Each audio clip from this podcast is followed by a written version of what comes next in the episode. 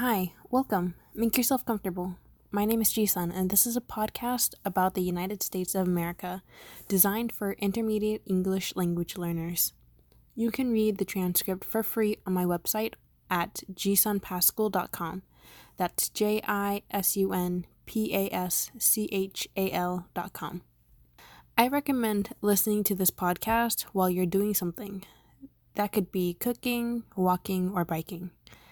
And with that, let's go ahead and get started with this episode.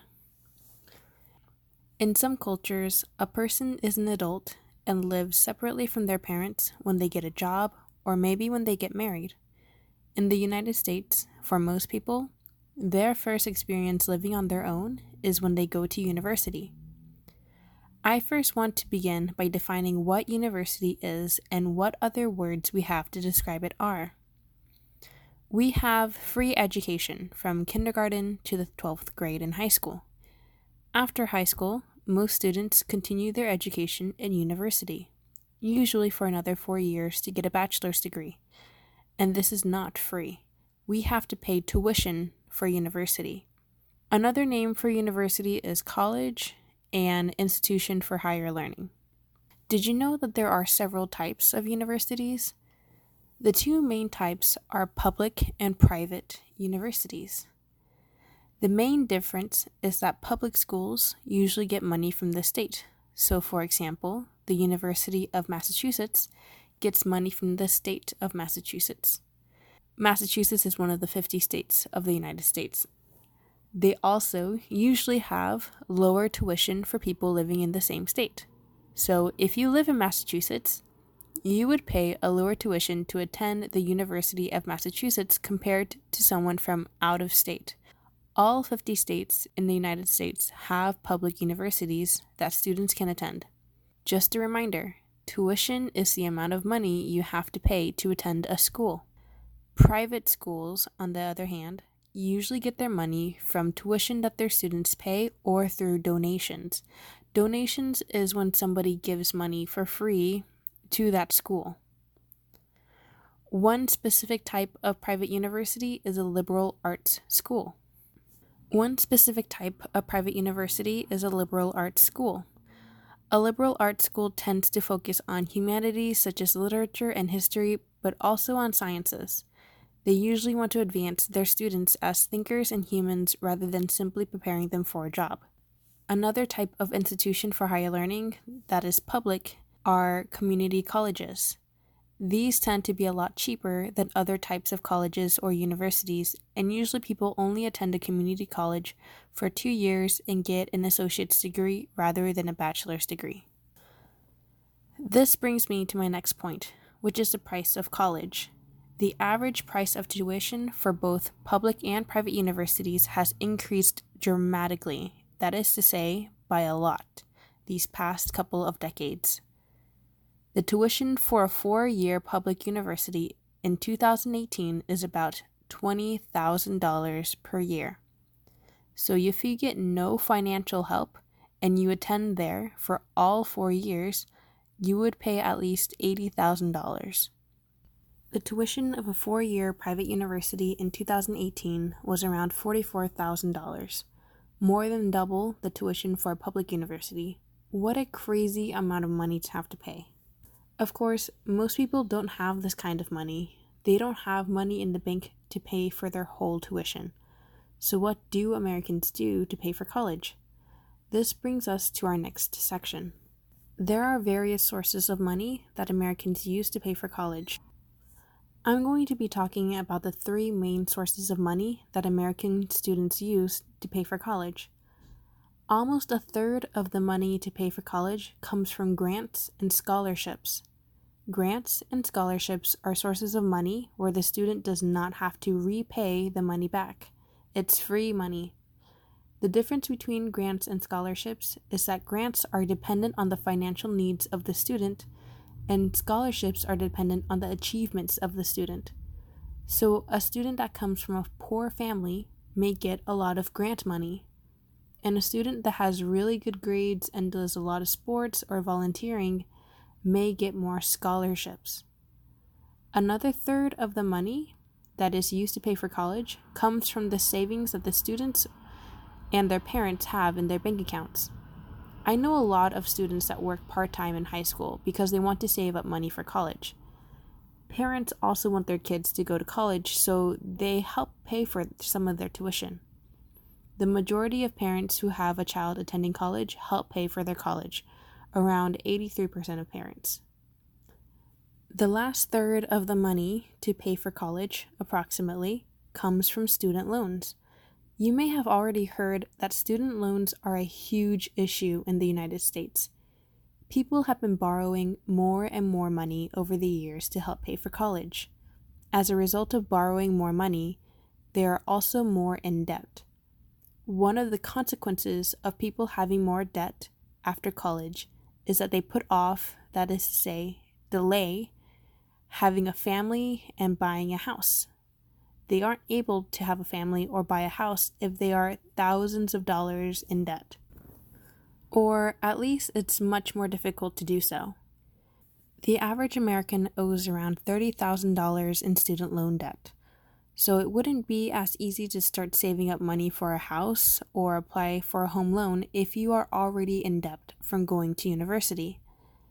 There are some people with over one hundred thousand dollars of debt.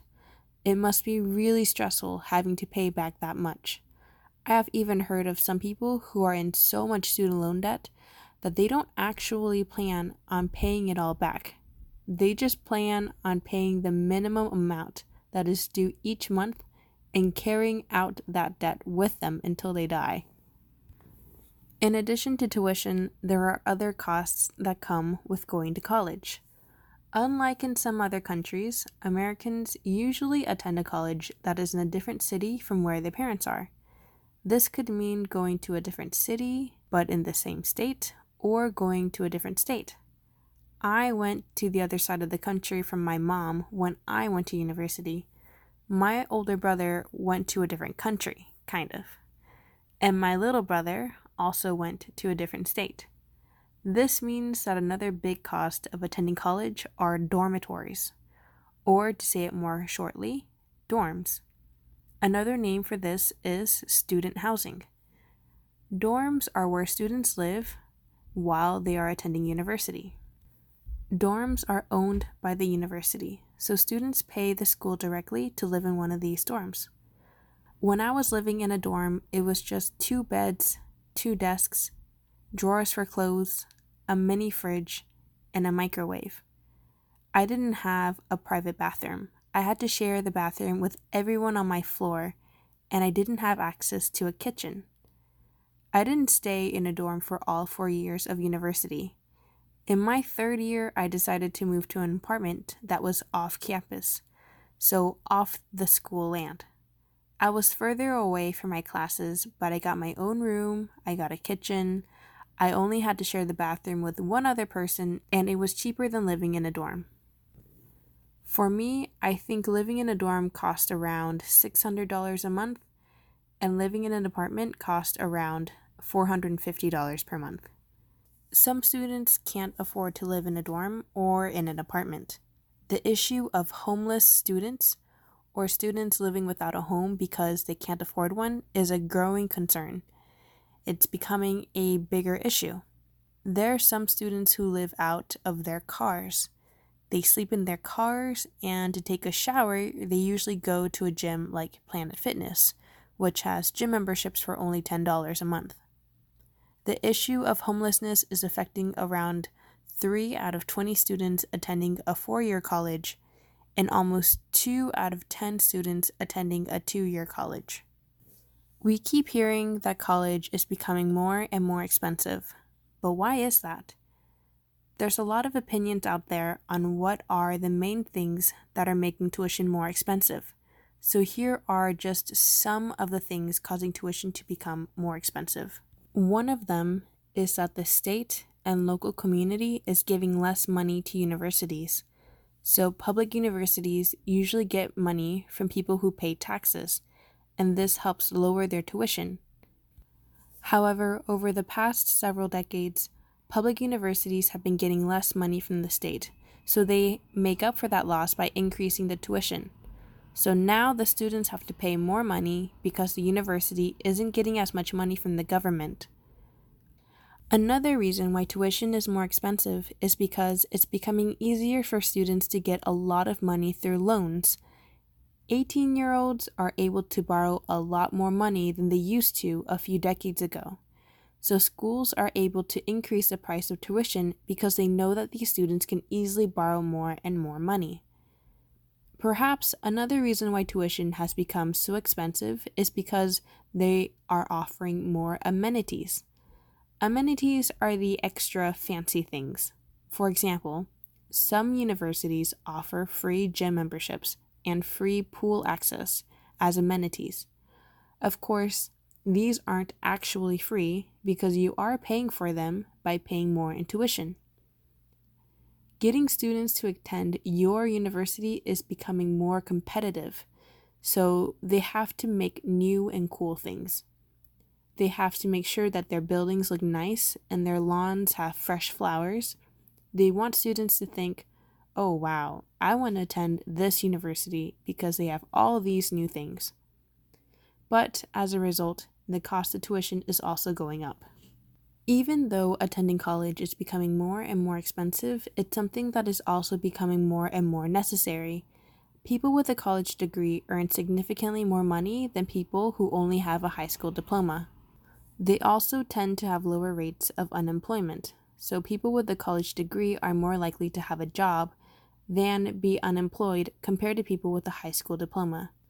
This doesn't mean that people who do not have a college degree can't be successful.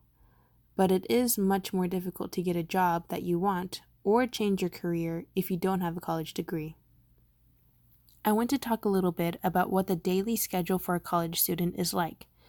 I remember before I went to college, what the schedule of a college student was like confused me the most. I know what the schedule for high school was like. You wake up at six thirty in the morning, and then you go to school, which starts at around seven thirty or seven forty-five. Then around two or three, you go home. Well, college schedule is a bit different. You have more flexibility in what you do. So, for example, maybe three out of five days of the week, you have four classes, and on the other two days, you are only taking two classes. An example schedule could be that your first class starts at nine a.m., which lasts for one hour, and then you go to your next class, which starts at ten a.m., then you have two hours for lunch or maybe taking a nap back at your dorm. And then your next class starts at one in the afternoon. Then in the evenings, you have clubs, sports, or studying. Something that is very common for college students to do is something we call pulling an all-nighter. This means that you didn't sleep at all at night because you were doing something else, most commonly studying or doing homework. So maybe you could have a conversation like this. Hey, why didn't you come back to the dorms last night? I couldn't. I was in the library pulling an all-nighter, trying to study for the exam today. Of course, I wouldn't recommend anyone pulling an all-nighter to study for an exam. Experiments show that the best thing you should do to help you perform well on a test or an exam is rest.